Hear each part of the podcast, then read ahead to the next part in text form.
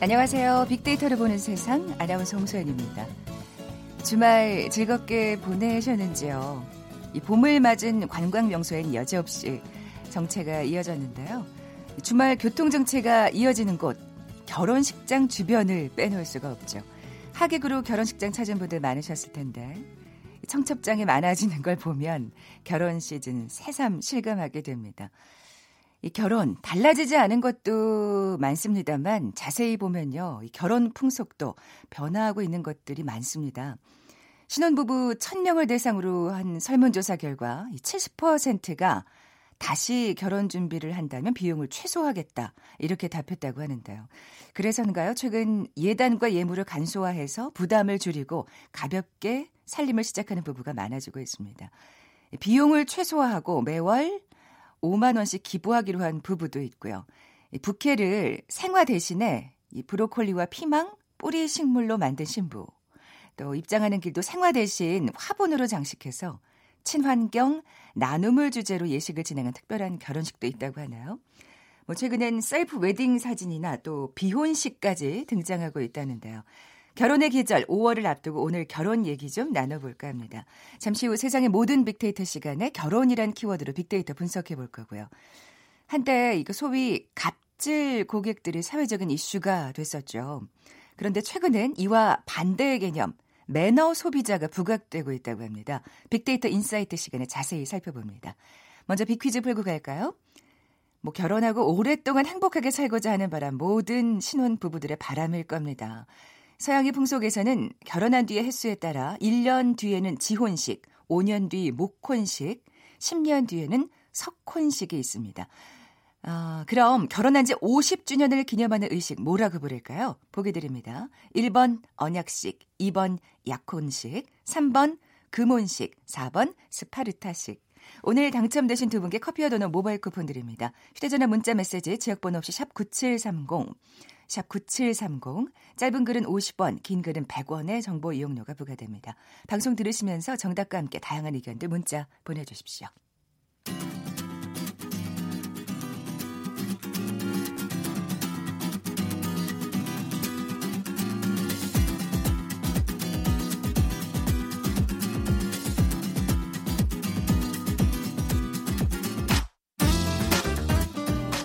데이터는 시그널이다. KBS 일라디오 빅데이터로 보는 세상. 세상의 모든 빅데이터. 궁금했던 모든 화제 이슈를 빅데이터로 분석해보는 시간이죠. 세상의 모든 빅데이터. 다음 수부터 최재현 이사 나와 계세요. 안녕하세요. 네, 안녕하세요.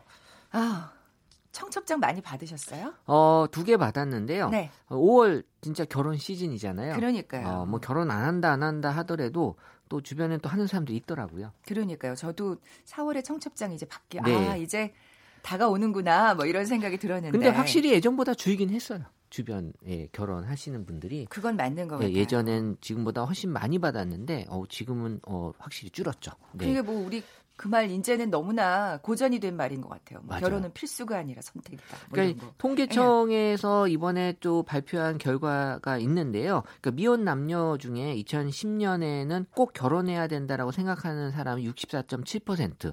이때에도 제가 보기엔 많지 않았어요. 64.7%면 2014년에 56.8%, 2016년 51.9%인데 작년에는 이제 41.1%로 그러니까 절반 이하가 된 거죠. 그러니까 50% 이하로 이제 떨어졌고요. 그러니까 빅데이터 상에서는 이제 결혼에 대한 이제 관심도를 알 수 있는데 결혼하면 이제 월 평균 언급량이 2015년에 16만여 건, 2016년 15만여 건, 2017년 14만여 건, 2018년에는 13만여 건으로 계속해서 이제 네, 관심도가 그러네요. 줄어들고 있고 그 비율이 전반적으로 이제 늘어나는 감소하는 비율이 그런 추세가 나타나고 있습니다. 네, 당연히 반응에도 변화가 있겠네요. 네, 일단 대한. 긍정, 부정. 뭐 결혼은 사실 긍정 감성이 일단 기본적으로는 높아야 되는 뭐 그거는 뭐 사람에 따라 다를 수도 있지만 어쨌든 결혼에 대해서는 긍정 감성이 높아요. 그래서 기본적으로 2013년에는 긍정 64%, 부정 36%인데 어 올해 어 긍정이 45.7%, 부정이 54.3%로 부정 감성이 역시나 어, 긍정 감성을 앞섰습니다. 어, 그러네요. 네. 사실 예. 뭐 결혼하면은 사실 결혼 준비에 대한 얘기가 많았거든요. 음. 그래서 뭐 어, 다이어트 한다, 뭐 미용 한다라고 결혼식에 대한 얘기들이 많았는데 지금은 결혼에 대한 전반적인 그런 어떤 인식, 그 출산과 임신의 언급량이 아. 높아지는 걸로 봐서는 결혼은 육아에 대한 부담으로 약간 좀 부정적인 감성이 좀 어. 많아지고 있구나. 그 그리고, 현실적인 문제를 생각하는 거군요. 네. 그리고 지금 확연하게 달라진 키워드 중에 하나는 돌잔치예요.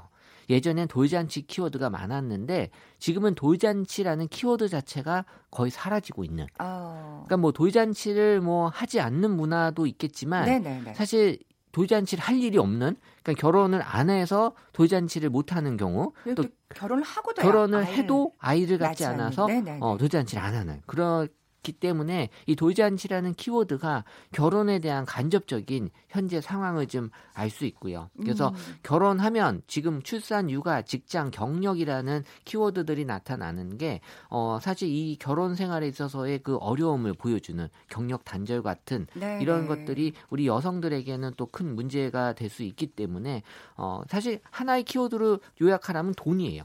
결국엔 돈이 경제에 있어서의 그 부담감, 음, 씁쓸하네요. 경제적인 부담감으로 결혼을 거부하기까지 하는 그런 현상으로 이어지고 있습니다. 그래도 참 부정 감성어가 높다는 건 참 마음이 아픈 게 그래도 결혼하면 이게 새로운 또 세계가 열리는 거잖아요. 거기에 대해서 이렇게 희망과 기대를 가져야 되는데 그렇지 못하다는 거잖아요. 사실 결혼에 대한 인식이 예전에도 부정 감성이 있어도 결혼식은 결혼한다. 라는 생각으로 했잖아요. 네. 근데 지금은 뭐 이러면 왜 하냐라는 인식이 생기기 때문에 결혼 안 한다라고까지 음, 음. 이어지는 것 같고요. 결혼식에 대한 또 인식도 많이 달라지는 것 같아요. 그렇죠. 한 여론조사 결과에 따르면 뭐 결혼식 해야 된다. 그러니까 결혼식에 대해서 자체도 한 10명 중 1명만 찬성을 하고 있고 그러니까 결혼을 해도 결혼식을 하지 않는. 그러니까 다시 얘기해서 이제 혼인 신고를 네네. 안 한다라고 이제 볼 수 있고요. 그러니까 음. 결혼식에 대한 긍부정 비율도 2017년에는 결혼식의 긍정 비율이 68%였는데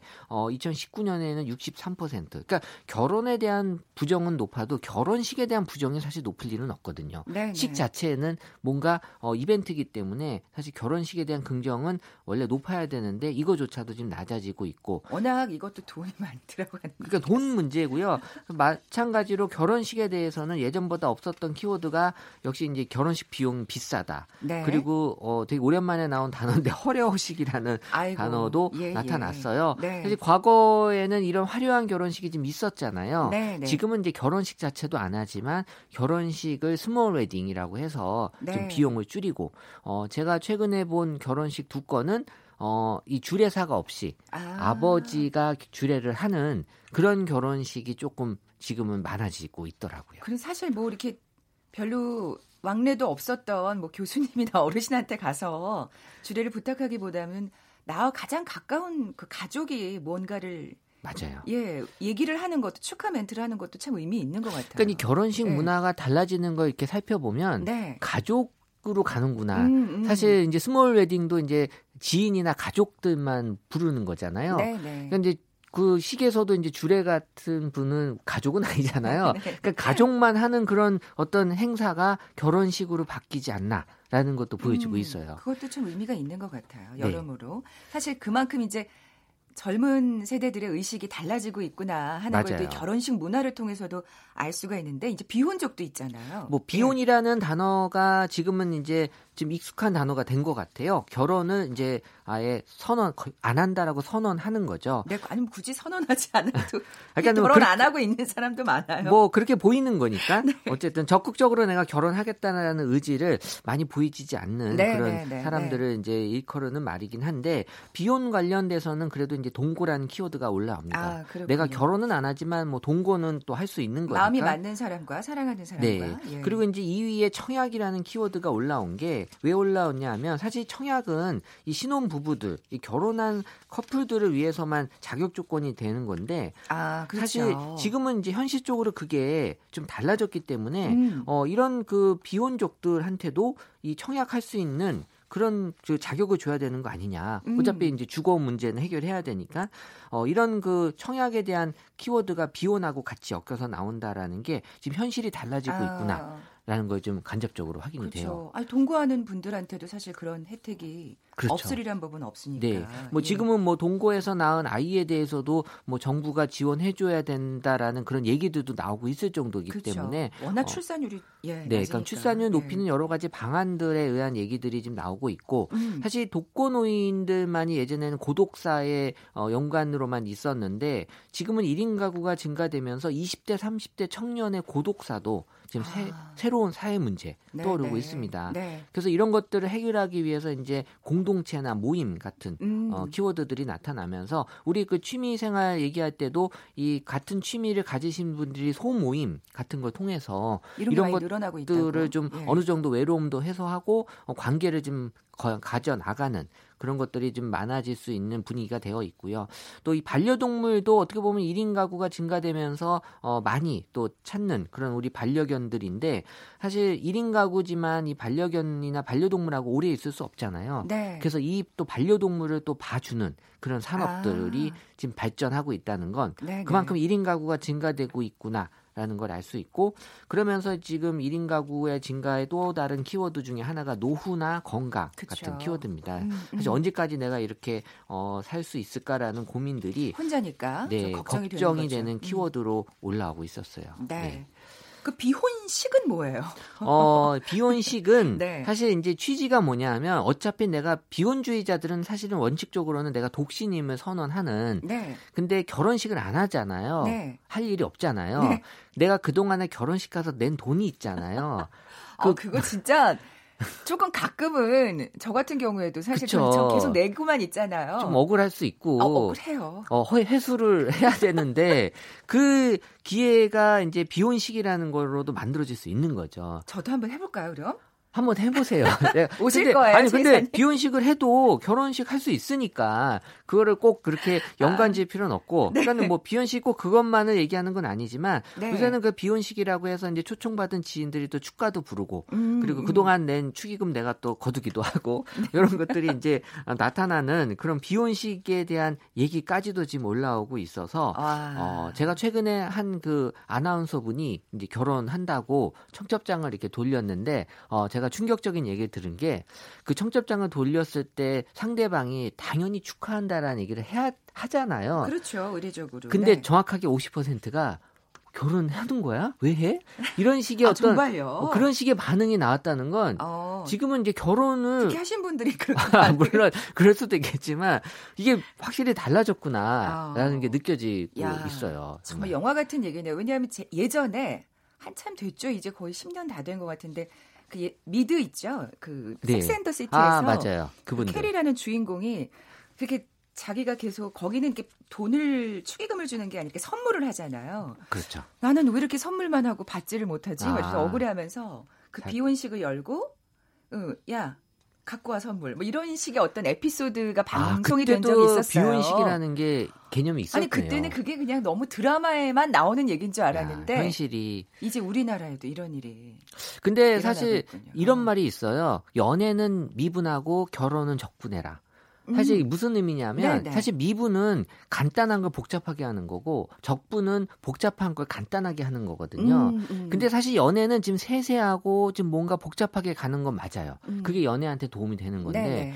결혼을 지금 안 하는 이유가 사실 결혼을 미분해 버리면 세세하게 결혼을 따져 보면 할 이유보다 안 할 이유가 많거든요. 그러니까 결혼은 사실 큰 그림에서 네. 지금 적분해서 간단하게 보고 음. 내가 결혼에 대한 인식을 좀 바라보면 그래도 결혼은 좀 하는 게 네, 낫지 네. 않을까라는 생각이 드는데 지금은 사실 이제 거의 결혼을 미분하다 보니까 어 이건 결혼은 안 해야 되는구나라고까지 연결이 음. 되는 것 같다라는 거죠. 어쨌든 뭐 젊은 시대들이 또 가볍게 살림을 시작하는 그렇죠. 예, 경우도 많다고 하니까 결혼 자체에 대해서 이렇게 부정적인 인식을 갖는 건 좀 예, 슬프다는 생각이 지금은 뭐 드네요. 결혼을 그렇게 꼭 강요할 필요는 확실히 없는 것 같고요. 그러니까요. 결혼을 하지 않고도 살 수 있는 그런 여건을 또 어떻게 보면 만들어 주는 것도 필요하지 음. 않을까 라는 생각이 들어요. 정말 다양해지는 것 같아요, 네. 사회가. 예. 비키즈 내주고 가세요. 네, 결혼하고 오랫동안 행복하게 살고자 하는 바람, 모든 신혼부부들의 바람이겠죠. 서양의 풍속에서는 결혼한 뒤에 횟수에 따라 1년 후에는 지혼식, 5년 후에는 목혼식, 10년 후에는 석혼식이 있습니다. 그럼 결혼한 지 50주년을 기념하는 의식 무엇이라고 할까요? 1번 언약식, 2번 약혼식, 3번 금혼식, 4번 스파르타식. 네. 40주년이 아마 은혼식일 텐데 그걸 아. 좀 힌트로 어떻게 잘 아시네요. 그런 거. 네. 석혼식은 지나셨잖아요, 우리 최 이사님. 그런 것 같아요. 네. 정답 아시는 분들 저희 빅데이터를 보는 세상에 지금 바로 문자 보내주십시오. 휴대전화 문자 메시지 지역번호 없이 샵 9730입니다. 짧은 글은 50원, 긴 글은 100원의 정보 이용료가 부과됩니다. 지금까지 다음 소프트 최재원 이사와 함께했습니다. 고맙습니다. 네, 감사합니다. 잠시 정보센터 헤드라인 뉴스 듣고 돌아올게요. 서울시가 작업 중 안전하지 않다고 느낄 때 노동자가 스스로 작업을 중단할 수 있는 작업 중지권의 효력을 보장하기로 하고 시에서 관리하는 사업장부터 즉시 적용하기로 했습니다. 학교 급식이 친환경 농산물의 가장 큰 소비처로 유통되는 농산물 가운데 절반 이상이 친환경 농산물인 것으로 조사됐습니다. 김학의 전 법무부 차관 관련 의혹의 핵심 인물인 건설업자 윤중천 씨가 검찰 수사단에 재소환됐습니다. 삼성 바이오로직스 분식회계와 관련된 증거인멸 혐의를 받는 자회사 임직원들의 구속 여부가 이르면 오늘 결정됩니다. 국내 첫 영리병원으로 추진됐던 제주 녹지국제병원의 사업자인 녹지그룹 측이 사업 철수 의사를 내비치며 근로자들에게 고용 해지를 통보했습니다. 정부가 앞으로 5년간의 항공정책 비전과 전략 마련을 위한 항공정책 기본계획 수립에 착수했습니다. 지금까지 헤드라인 뉴스 조진주였습니다.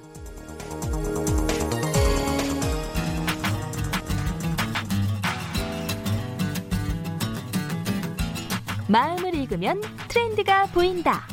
빅데이터 insight. 타파크로스 김용학 대표가 분석해드립니다. 네, 빅데이터를 통해 라이프 스타일과 소비 트렌드를 분석해보는 시간.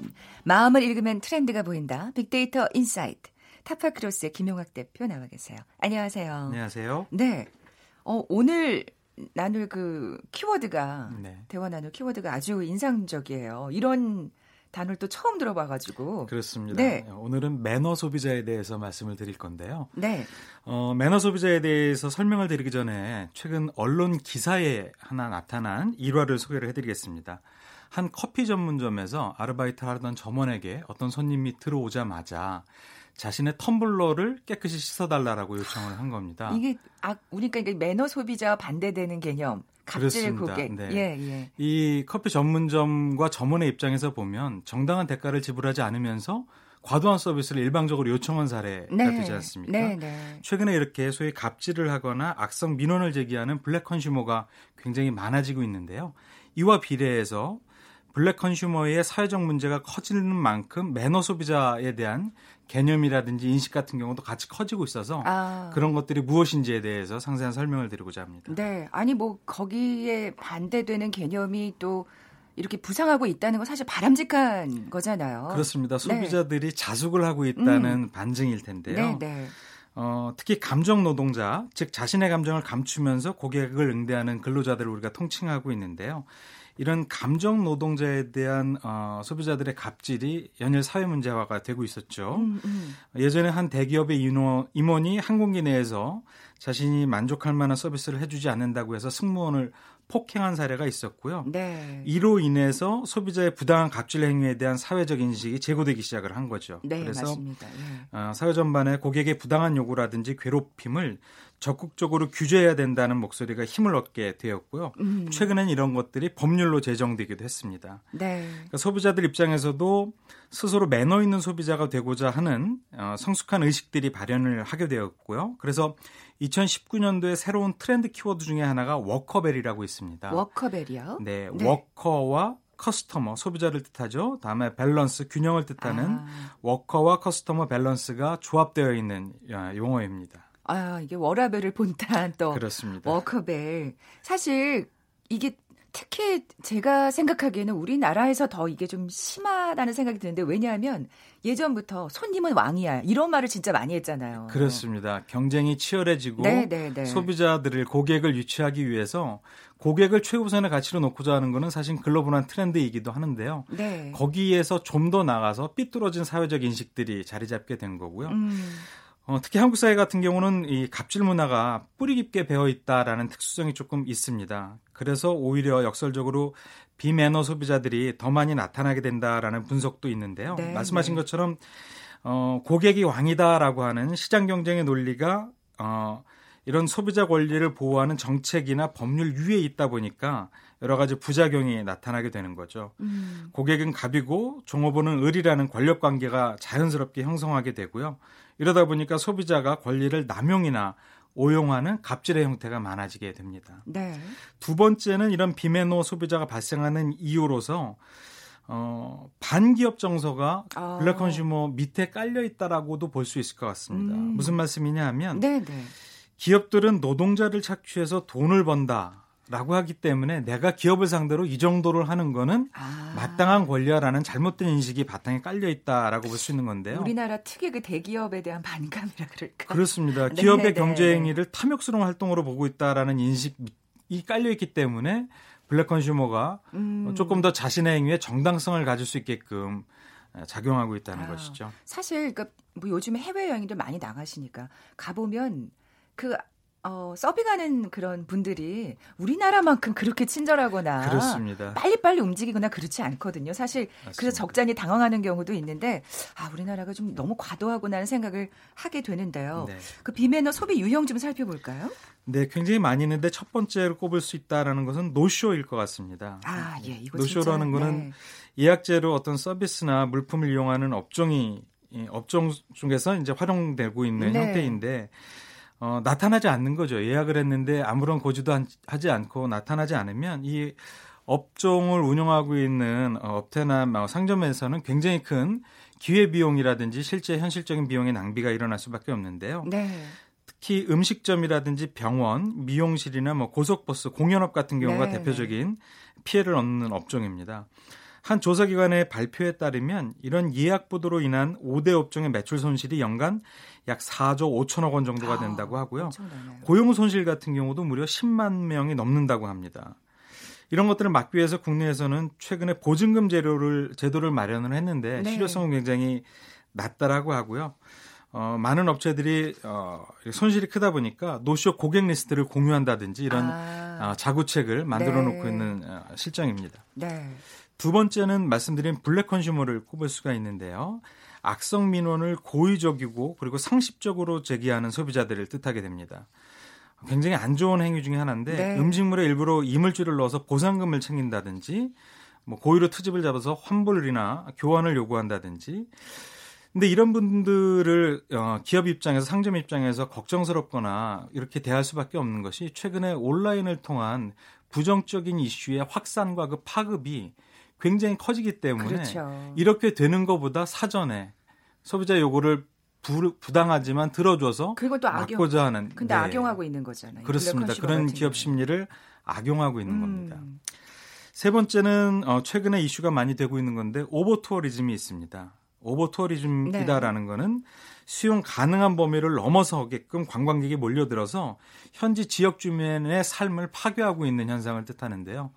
최근에 서울 같은 경우에는 북촌 한옥마을이 아. 예, 이걸로 굉장히 크게 이슈가 되었습니다. 그래서 어, 평일과 오전 10시부터 오후까지만 아, 저 오후 5시까지만 한옥마을을 관람하도록 어, 관광 허용 시간제로 운영을 아. 하고 있는 거죠. 이런 거 좀 필요하겠네요. 그렇습니다. 최근에 어, 온라인상에서 특정 지역이 굉장히 보기가 좋고 뭐 좋다라는 평판이 나오면 네. 입소문이 빠르게 퍼지죠. 예, 어, 예. 수용 가능한 정도를 넘어서는 관광객들이 몰려들어서 현지 지, 어, 현지인들의 삶을 굉장히 많이 이제 침해하는 사례가 많이 벌어지고 있는데요. 그런 것들을 막거나 음. 또 그렇게 하지 않도록 하는 관광객 스스로의 자정작용이 꼭 필요한 상황입니다. 네. 네 번째는 온라인 소비 집단의 권력이 커지고 있는 문제인데요. 온라인상에서 특정 상품이나 기업에 대한 어떤 구매 여론을 주도한다든지 아니면 이런 것들을 기반으로 과도한 할인이나 무상 제공을 요구하는 사례가 빈번히 일어나고 있어서 아. 이런 부분들도 문제가 되고 있습니다. 네. 특히 그 온라인상의 입소문을 주도하고 있는 주부들이 주부 전용 카페에서 확인되지 않은 사실을 어, 담론의 형태로 제기하고 그런 음. 것들에 대해서 이슈가 커지면 이런 소규모 상점 같은 경우는 굉장히 큰 영업 손실을 입게 되거든요. 네, 이런 네. 부분들도 굉장히 중요한 사례가 될 것 같고 아주 어, 주도 면밀한 주의가 필요로 되고 있는 상황입니다. 네, 이 카페나 인플루언스의 또 예 잘못된 어떤 점을 지적을 해주셨는데, 그렇습니다. 자 그러면 이제 매너 소비자에 대해서도 좀 살펴볼까요? 네, 2016년도, 17년도, 18년도 3개년을 조사를 해봤는데요. 소비자 갑질이나 블랙 컨슈머와 연관된 키워드의 언급량도 어, 약 85% 이상 증가를 했고요. 네. 동일한 기간에 매너 소비자와 관련된 언급량은 약 78% 이상 증가한 걸로 나오고 어, 있습니다. 훨씬 더 많이. 예. 그렇습니다. 어, 특히 사회적으로 파급력이 큰 어, 부정적 이슈가 있었던 경우에는 훨씬 더 언급량이 많았는데요. 예를 들어서 한 샌드위치 체인점에서 남성 고객이 여성 직원에게 손님에게 미소까지 서비스라고 강요한 사례가 온라인상에서 이슈가 되면서 굉장히 관심이 커졌고요. 또 한 패스트푸드 체인점에서 고객이 직원한테 물건을 집어던진 사례도 있었는데 음. 이로 인해서 또 관심도가 굉장히 폭증했었습니다. 네. 어, 뭐 소비자 갑질 어떤 사례도 있을 것 같아요. 네, 예. 여러분께서 다 알고 계신 일일 것 같은데요. 경기도 용인의 한 백화점 화장품 매장에서 40대 여성이 점원한테 자신의 피부에 이 제품이 맞지 않는다면서 점원한테 폭행과 폭언을 가했고요. 화장품을 던졌는데 이 파편이 튀면서 어, 크게 어, 당황했던 점원이 당황했던 사례가 아, 있었는데 이 동영상 보면서 정말 공부는 했었죠, 많은 분들이. 그렇습니다. 예. 이로 인해서 국내 3대 백화점이 대응 매뉴얼을 만들었고요. 어, 매장 내에 고객 선언문을 비치를 해서 어, 고객 소비자들한테도 인식을 제고한 사례가 된 적이 있었죠. 또 울산의 한 햄버거 체인 점에서도 드라이브인 스루 매장에서 소비자 갑질 사건이 있었는데요. 주문이 잘못됐다는 이유로 40대 남성이 20대 여성 점원에게 이 제품을 집어 던졌죠. 네, 근데. 예. 뒷차량에 있었던 어 블랙박스에 이곳이 녹화가 되면서 알려졌고 이로 인해서 굉장히 크진 어, 소비자들의 원성이 온라인상에서 일어났었습니다. 네. 이런 어떤 그 고객 갑질을 막기 위한 기업의 대응책이 있을 것 같은데요. 네, 최근에 굉장히 많아지고 있는데요.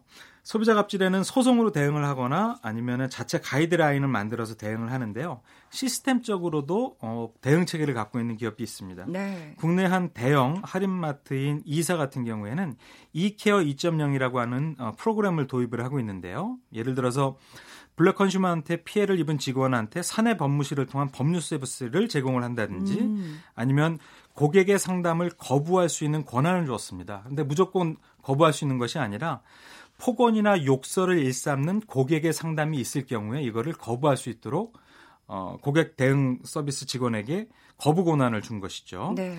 또 라면이나 음료로 유명한 아, 식품 기업이 있는데요. 여기에도 이물 불만 처리 시한제와 온라인 CRM 시스템을 도입을 해서 블랙 컨슈머에 대해 대응을 할 수 있게끔 만들어 놓고 있습니다. 네, 뭐 네. 가령 라면 봉지 안에 나방이 들었다라는 불만이 접수되면 CS 본부팀이 2시간 내에 이를 해당 영업 지점에 알리고요. 1차로 고객을 방문해서 문제의 제품을 확인한 다음에 4시간 이내에 고객한테 해명을 할 수 있는 시스템적인 체계를 갖게 되어 있습니다. 또 음. 이물질에 대한 보고는 식품의약청 의약품 안정청에도 1차 고객 방문 후 2시간 아 24시간 이내에 어, 고지를 할 수 있게끔 되어 있고요. 24시간 이내에 각종 실험과 분석을 해서 시스템적으로도 원인을 규명할 수 있게끔 대응하게끔 되어 있죠. 네. 또 하나는 어, 리얼 패킹 서비스라는 솔루션을 도입을 해서 업체와 고객 사이에 분쟁이 이뤄질 경우에 발생할 수 있는 증빙을 아. 업체 스스로 마련해서 고객한테 제시할 수 있게끔 되어 있는데요. 실제로 이런 것들을 하고 난 다음에 고객 클레임이 네. 99% 이상 줄어들었다는 보고가 있습니다. 네, 사실 뭔가 이렇게 불미스러운 일이 일어나면 이제 기업 쪽에서도 항상 쉬쉬하면서 그걸 감추려고 했었는데 이런 제도를 통해서 갑질 고객도 없어지고 또 직원도 보호할 수 있는 그러니까 바람직한 시스템이 좀 마련이 됐으면 하는 바람입니다. 그래야 또 매너 소비자들이 많이 생길 테니까요. 그렇습니다. 네, 적어도 전화 한 통화는 꼭 하셨으면 노쇼는 안 하셨으면 하는 그런 생각이 드네요. 지금까지 빅데이터 인사이트 타파크로스의 김용학 대표와 함께했습니다. 고맙습니다. 감사합니다. 오늘 커피와 도넛 모바일 쿠폰 받으실 두 분입니다. 정답 금혼식 맞춰주셨어요. 9082님 그리고 금혼식 맞춰주신 3340님 올해 금혼식 맞으신다고 축하드립니다. 저는 내일 다시 올게요. 고맙습니다.